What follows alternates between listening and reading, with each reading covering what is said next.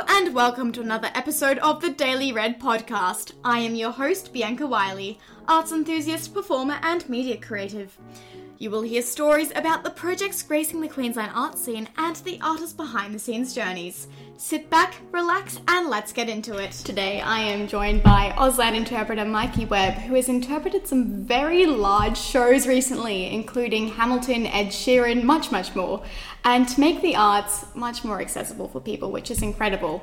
Thank you very much for joining me today, Mikey. Now, I wanted to start with Hamilton because it's on in Brisbane right now and everyone's talking about it.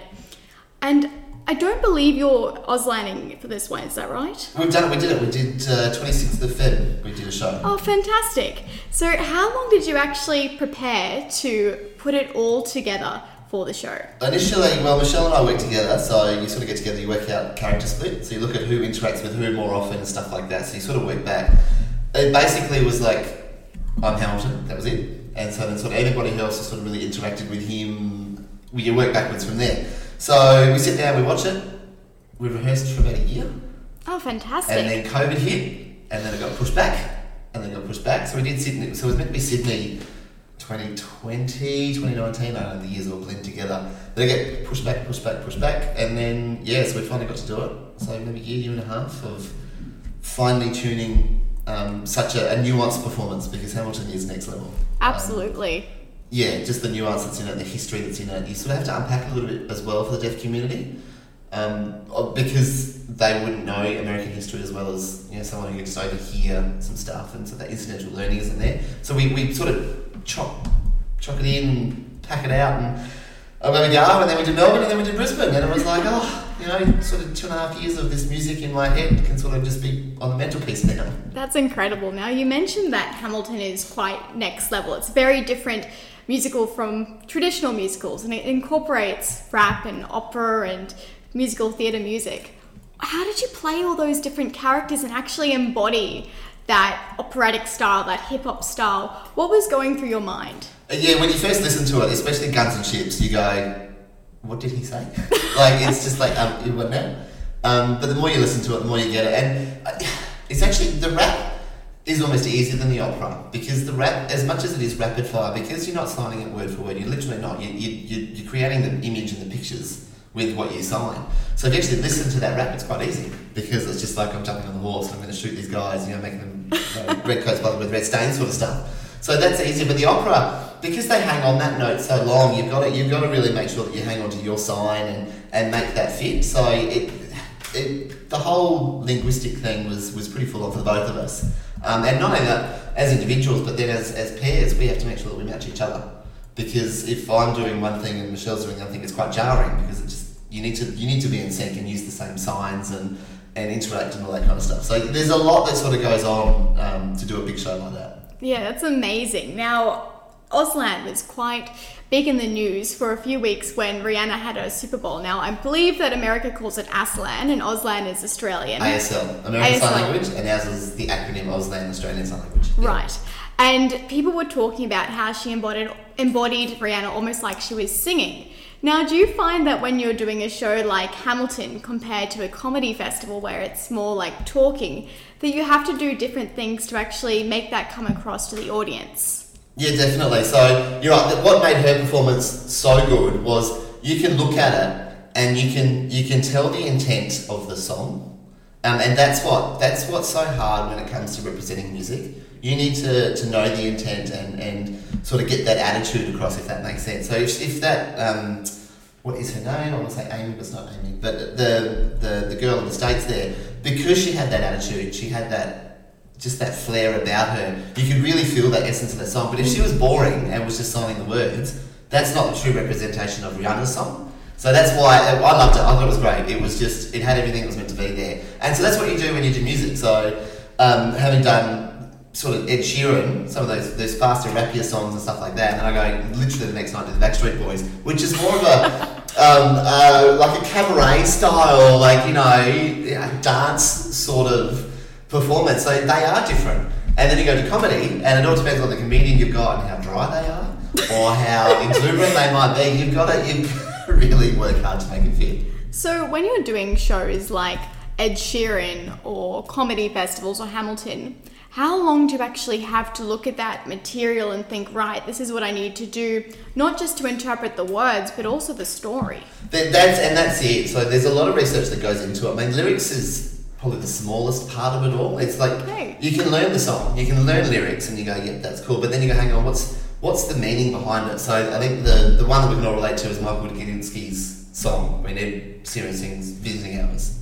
He, he says it's for Michael. So you think, like, initially, if you listen to it, he goes, oh, he's lost, a, he's lost a loved one. You go, oh, yeah, that makes sense. But then when you put that sort of spin on it, it's not necessarily like a mother or a father. It's like a, it's, it's someone that has molded him. Um, and so some of the lyrics there's when you understand the meaning behind the songs, it actually affects the sign choice you use and then how you represent it. So there's a lot of lot of things happening. Um, in Afterglow, when he talks about waiting for a miracle to happen, like you can imagine a miracle could be anything, but in this particular context, it's waiting for the baby to be born, waiting for his daughter to be born. So then the sign you would use is waiting for the, like you know epitomising and showing that his wife is pregnant, and that's the miracle they're waiting for, sort of stuff. So there's a lot that goes into in doing the music. That's so cool. You really are a storyteller in a completely different way. When you were doing shows like Hamilton or Ed Sheeran, did you have a particular song that you enjoyed signing the most just because you enjoyed, you know, putting together the story for it? Castle on the Hill is my personal favourite. Um, I'm from Adelaide, um, and so like when he talks about coming home, it's the picture I give of, and I, I, I when I can, I sort of try and make it fit to a local context. Like yes, it's Castle on the Hill, but then like like talking about going those open lanes, I actually would sign this this sort of sign. It doesn't work for a podcast, does it? But sort of coming down the hill because to get to Adelaide, you drive down the hill. So it's like just those little nuancy sort of things there. And for me, Castle on the Hill, because there's a place now they called Eagle on the Hill. So it's, it's sort of similar and that symbolic symbolism stuff. So that was one of my personal favourites. Um, and I love Celestial. I just think it's a great song. But yeah, there's, there's you've always got favourites, and then you get some songs you just don't gel with. You just you just can't do it. Um, you just you, you find you find your way, you sort of fluff your way through it, sort of thing. But they're, they're, you sort of just you're giving it to them, but you just you don't necessarily feel it as as much. But we're professionals; we do what we do. Absolutely. Do you think that doing a show like Hamilton, which is quite different, almost changed the way you would approach signing because it's not traditional, you know, comedy or so- songs like Ed Sheeran? You really need to you need to be linguistically sound in what you're doing. Like you really need to have a really big. You, you've got to. I'm not saying you have, you have to be native, but it helps. Yeah. Because the less you think about it, the less your cognitive mind is thinking about the linguistic side of it all, the more you can focus on actually the performance side of it. It's not like performing as such, but the representation of different characters. Um, the, the more automatic that sort of brain process comes, the more you can actually then develop, like put your attention to the other things um, that, when all put together, make for a really good performance. Absolutely. Now, we've talked a little bit about what goes on behind the scenes while you're preparing for the performance. But of course, there's an importance to why you sign, and you make the arts a lot more accessible for people. What does it mean for you to be able to give that to the uh, community that's deaf, that can't actually hear it, but can still enjoy the performance through your signing? That you've nailed it. To me, I mean, it's it's so it is taxing. I'm, I'm feeling very old at the moment. I really am because I have been on the road for so long now. But I think that the common perception, especially, with music, the common perception of oh they're deaf. Why would they care about music? That is so far removed. Like, like you think of performances like Pink, and she she's an artist in her own right. You take the music away, and you still want to go watch it because she's up there doing her thing. Um, so just to be able to give deaf people just that access to go, oh, this is what that song's about. This is how it's what it is, and the fact that they get to go along with their family members, they get to go along with their neighbours, whoever it might be, and experience something at the same time. Um, when I did Red Hot Chili Peppers, what blew my mind is the demographic was not what I thought it would be. Oh, we really? had parents bring their 15 year old son because mum and dad went, we loved him growing up. Yeah. We know you like this kind of music, come along. And to me, that was amazing. Mum and dad are hearing, son is deaf, but they went, no, this was important to us, we're giving this to you. Um, another group, two deaf brothers and a hearing sister, grew up listening to it, so they came along. Um, one mum brought her three hearing daughters along, and it was like their family reunion. So the demographic was insane, um, and it was Amazing. that's what makes it special. The fact that this, rather than just these deaf people, a missing out or hearing about it secondhand, they get to be there, sharing it with their family, sharing it with their community, and then they get to go home and talk about it. And that, to me, creates more of a family bond, uh, like that community bond, which I think music gives us all. The music and the arts instill in us that sort of sense of being a part of something. Whereas if you don't make it accessible for the deaf community, they miss out. And then just all the conversations that stem on from that and the learnings that can come from watching just one performance can just give, you know, life is enriched because of it. For sure. Now, we're seeing a lot more Auslan coming up in Brisbane, which is fantastic. Hamilton, the comedy festival. My mum supports the Auslan program at the Powerhouse. So even yesterday, I went to a talk with Alexander McCall, who wrote all those incredible detective series books and much, much more. Do you think there's still a way to go, though, to make even more performances Auslan inclusive? There is a long way to go. And like I said, I think it's just that perception of why would they? Not, you know, what would they? Yeah. If that makes sense. Um, I just, it's frustrating. And I said, I said, well, I get to retire when it becomes the norm. When, when it's not an afterthought, it's not a, oh, these people want to come, how do we do it, what do we do? It's that, you know, everyone talks about co-design, that's a new buzzword. If we could make just that stuff, that accessibility stuff, just at the start, where they go, right, we're bringing whatever this is, we're putting whatever show is on, let's make space for the interpreters right at the start, then we're done. And then I get to hang my boots up and go, oh, I get to sleep. That's fantastic. I've spoken a lot to people at the moment on this podcast about making the arts more accessible. In a few weeks' time, I have a podcast coming out about making the space in the Fortitude Valley more disability friendly as well. And that's really gearing up for the Olympics. Do you think by the time the Olympics come around, Brisbane will become a really accessible place for people, especially who are interested in the arts? To be able to see it just like everyone else. Oh, I bloody well hope so. I really do. That's 10 years away, and you'd hope by then they would have got it. You would hope.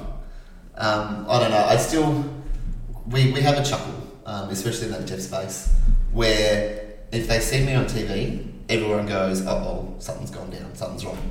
COVID announcement. I'm the bad news guy. I get it. I get to be the bad news guy. But then I, in, in, in my mind, I go, they know there's a need out there. They know that the information isn't always accessible. Mm. And yet, in an emergency, it's important they know. But if it's a good news story, meh, it doesn't matter. Yeah, that's so true. I think you've hit the nail on the head, and it's not just for people in the deaf community. I think it's the way we are also consuming news. A lot less people are tuning into news because all we are seeing is deaths from an earthquake, deaths from a car crash, deaths from COVID. So it's very hard to watch. When news is so much more than that, like you said, there's also good news stories and people who want to share those stories because they have an important message. So you're right, we have a long way to go, not just in the accessibility space, but also in the media uh, industry as well. Now, how many of you are there in Brisbane that are qualified Auslan interpreters? That's it. You're asking me some hard questions now. I think uh, 150 odd of us. Oh, that's fantastic. Yeah, there's a few, but a lot of them have got part-time jobs as well, so they're not always full-time. Um, I think I'm just just a freelancer. I just go and do my thing and go home. Um, so yeah. Well, I want to know. Let's start from the very beginning with you. How did you become interested in Auslan? How did you learn it? How long did it actually take to be able to get to the level where you are now? My parents are deaf. So I'm very much bilingual. Um, Amazing. That in my head, I think it's. I was actually talking this on the weekend. When I hear music, when I see stuff, I think in pictures. That's just the way that my mind works. So, so growing up having deaf parents, it was the, the more my signing sophisticated, the better my English got. Even now, as I, as I talk, I can I know exactly what I want to say if I wanted to sign it. But there are times there where I grapple. I go, what, what is the English word for that word that I want? If that makes sense. So the way that I think, I, I think in pictures, I, I, I, know how to represent myself in signing. So growing up, I, like purely bilingual um, was an amazing start. And then mum and dad being who they were in the, in the broader deaf community, I had access to such an amazing language. Um, so we talk about that incidental learning. Like as a young kid, I could sit there and watch a conversation between two deaf adults and take knowledge in, as well as hearing people on the bus talking about what they wanted to talk about, sort of stuff. So all of that happened, and I think that's really helped mold to be where I am today because I had such amazing language models, not only for signing but for English as well. So I think that's why I'm I'm one of the lucky few. I know I am, um, where I've been blessed with such such a strong language base in both languages. Do you think just by seeing them interpret it made your whole process of learning what all the signs meant much quicker? I, it, it wasn't even about learning. It was just that's the way I spoke. That's just the way you, you, you, you signed to mum and dad. That was just the way the world was. I remember the first day of kindy and this, this woman, this teacher, trying to talk to dad and not being able to sign. And in my head, I went, this isn't right because all of mum's family signed. So every every sort of outing we ever had with a big group of people, everyone just signed. Right. So I went to school, and um, Dad still remembers whacking me because I said to her, "Are you stupid?" Like in my head, I'm like, "How do you not know how to sign to this guy? How, what is going on here?" It, it, it wasn't until I was about year four, four and a half, where I went, "Oh, okay, this whole world out here doesn't actually sign." Did you think that as a young kid you saw more people really needed to learn that ability? I wish they did. I wish they, but then they would put me out of a job. So you know what? Yeah. Pros and cons. Um, it's funny as well. Like it's it was great growing up, and because Adelaide was such a small town, we knew all that. We knew the deaf community. We knew everybody. So when you're out shopping, and because it's such a visual language, you, you people can see you from a mile away. So we could often go, oh, stop talking, so and so's over there, or yeah, we could talk about people in public. It was an amazing thing. Um, and you know, sometimes wasn't always rude but polite. but now with the broader community learning to sign, and we don't know who's out there, we have to, have to be more careful. We can't have those private public conversations anymore. But it's an amazing thing that the community is learning to sign because I do firmly believe if you can give deaf people access, let them communicate in their native language the way they can, you'd be amazed at what they could achieve. Is the Auslan language quite universal? Because Auslan obviously is Australian Sign Language, but if an Australian Sign Language user tried to interpret with an American Sign Language user, is, is it Completely different signs. really? Grammatically, it's the same. So grammatically, you can get by. You can sort of work out nuance, and you pick up signs here and there. But the signs are completely different. Um, the Americans use a one-handed alphabet. They don't even use their second hand. They, they call us the spidery pig, fig, figured people, and we call them the you know look at us sparse, sparsting Bennett people up there with their hands and stuff. So they're completely different. The signs are different. Even from us to New Zealand, the signs are different. Really? Yeah. So we're based very much on England. Obviously, colonialised. I can never say that word. Yes. Colonization. Thank you, thank you very much. so we've got the British roots, so we get on pretty well. But um, a lot of the other countries are so different. The Scandinavians are different altogether. Like Wow. you just sit there and go, nah, but nothing. But grammatically, grammatically, sort of make sense of it. So, if your parents, you know, wanted to travel, how do they interact with people that are sign language users from that country? They, they manage. You'd be surprised. It's amazing. Dad, um, Dad played international cricket for the deaf team, so like Oh, incredible. We, we can go anywhere almost in the world and just know somebody in that country simply because of sports. Um, and it's been an amazing thing. It's a whole world that opens up. So you can always go to the local deaf society. You can just go to wherever you are in whatever country, you find the deaf society, and you'll get a tour guide. You'll get someone to say, "Come over for dinner," like, and you find a way. You find a way to communicate. As much as we do as English, we sort of find a way you mime stuff. They'll mime that, they'll work it out, and then next minute, That's- got friends for life. Incredible adaptation. Now, I really hope this does not come off as insensitive, but when you were at school, you know, speaking to your classmates every day and then coming home to sign, did you ever struggle and think, oh, I just wish I could actually speak? Or was it just kind of second nature to be able to sign? It was second nature. It was. I wouldn't change a thing about my life, like ever. It was. It was just. It was normal. That's just what life was. Like deaf parents. It, like I said, it wasn't until I got older when I realised there was a whole world out there that just didn't fit. Mm. Um, and there was a lot of injustices and stuff. But Dad was pretty assertive. Mum was pretty assertive. Like they could get their message across. But yeah, it was just there was this whole English thing at school, and I went home and just it signed. It just, just the way that life was, and wouldn't change a thing. Amazing. Now, I want to ask you your man bun makes you quite recognizable. Where did the style come from? It's, I've always had long hair, funnily enough. Um, we'll actually look back on photos. Uh, I, I just turned 40, so I'm getting a bit old. Um, looking back at photos, I've always had iterations of like just long hair. And then the man bun was um, just something I sort of picked up uh, a few years ago and just ran with it. And then it sort of became a bit iconic. And Yeah.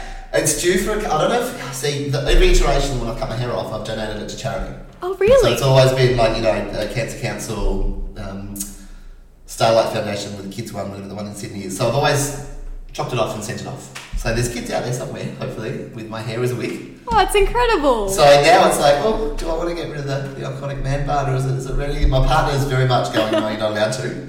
Um, and she's the boss, so Be like, it's for a good cause. well, that's why it's hard. now, apart from signing, what are some of your other interests? Oh look, I am mad netballer. I Used to play netball uh, for a long, long time.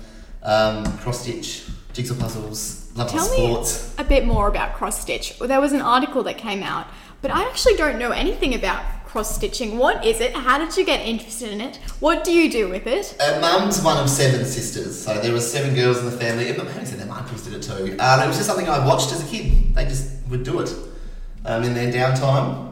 So is it kind of like crocheting? It's like crochet, so you, you get a bit of fabric, you get like a gridded piece of material, and you just put it through the holes. You follow a pattern you just put it through the holes. That's cool. So I, I, I, I like to make stuff that's sentimental. Like, so my niece and nephew, my best friend's kids, they've all got like a, I don't know if you call it a runner or whatever it is, and it's got a cross stitch of their name, the time they were born, where they were born, like the date, and all that, like all those sort of details and stuff. So that's something you can hang on the wall and sort of cherish until oh, that's you lovely. get old. Yeah. oh, you should start selling them. I'm sure people would love one of those. I'm doing a Pokemon one at the moment, um, and it's, it's going to take me a few years because I'm just so busy working and stuff. But yeah, I've had people already go, "Would you?" And I'm like, "No, it's mine." It's all mine. It's It's, all my mine. hard work. Yeah. I need to show for it.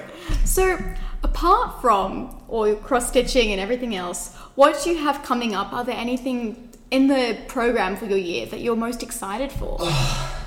Everything's exciting. Everything's exciting. We've got Ability Fest coming up in a few weeks. So Dylan Alcott Oh, fantastic. Music Festival. So that's on the 25th of March. So tell me a bit more about that. Where is it? What? what Down in what is Melbourne. it? So the very first iteration was at Coburg, at the Coburg Velodrome. Um, it was amazing. It was so good. Like the first year we only had maybe like 15 deafies come along. Um, but it was accessible. We were on stage, we had a camera on us, we were projected onto a big screen. And any deaf person can sort of sit anywhere and, and watch it, which is obviously the whole concept of Ability Fest. Um, there was like a, a section for people using wheelchairs. Having said that, they could come onto the grass. Like there was one guy crowd surfing this wheelchair. it was like just fun, just a great day. And then the year after, we had about 40 deaf come along. Oh, So again, that word of mouth thing of yeah, the deaf community going music, meh, and they go no no no, it's cool, trust me. Um, so Dylan's been amazing for that. I missed last year's or the year before's, whatever it was, because we had border lockdowns and wasn't allowed to leave. You became COVID announcement person. Yeah, that's You're right. still at least in a job, I remember saying to, to Jeannette, um, Dr. Young, Yes. on stage, I said, I've got to, I've got to get into Melbourne, and you're gonna, she goes, no, you, no, you can't go, you're too important. I'm like, no! she went, no, you're staying here with me. And I like, Governor's "Fine." orders. Yeah, that's right. I was like, can't argue with you, can I? Um, but it was lovely. But yeah, so that's in a few weeks. So Hilltop Hoods are playing, Shoes are playing, um, Alex Lahey, a few lot small people. It's just, it's such a. It's so good. and if people want to come and watch you sign in Brisbane, especially as part of the community, where can they find you? Which shows you in? What Brisbane have I got coming up? So Comedy Festival stuff. Ah, my favourite. Got some comedy festival stuff. I'm doing Peter Hellier. I'm doing Rove. Who else am I doing? Mel Buttle, which I'm really looking forward to. Oh, Mel Buttle's Yes, good fun. Really looking forward to Mel. Um, I think I'm doing the opening from memory. I don't know. That's like end of April. That's The opening at Fortitude Valley Music Hall. possibly. I went to that one last year. I'm pretty sure I saw you. It was I did fantastic. last year, I think I I did. think you did. I remember seeing It's a whole you. year ago. Or it might have been from the TV, honestly. Possibly, an yeah. iconic face. Somehow. It's the man bun. It's the man bun. The man bun. It's the man bun. It's all about the hair. That's why you can't get rid of it. That's right. Oh, that's what I'm saying. Iconic feature. It is. Well, is there anything else you want to share before we wrap this up today, Mikey? Do you feel like you've asked all your questions and I've Yeah, I think you've been incredible. It's been amazing getting to know you, and you know, you never really know the story behind someone that you see signing. So Yeah. I would never would have thought that you had deaf parents. So that's amazing, and look how much that skill has brought you in life as well. It has enriched my life. Like it was never something like growing up. I went, oh yeah, I'm going to do this sort of thing. And so there was a big conference here in '99, and they had interpreters from around the world. And I went, that's it. That's what I'm going to do with life. And 24 years later, here I am. And you're making a difference. I Only it. can retire once there's hundreds of interpreters everywhere. Yeah, we're training the new ones up. I'm getting old. I'm not going to be Mick Jagger. I need to call it quits at some stage. Fantastic. Well, thank you very much, Mikey. It's been a pleasure. No, thank you so much for having me. For listening to this episode of the Daily Red podcast. You can follow us on Spotify, Apple Podcasts, Instagram, LinkedIn, and TikTok for more, and we'll be with you again soon. Bye!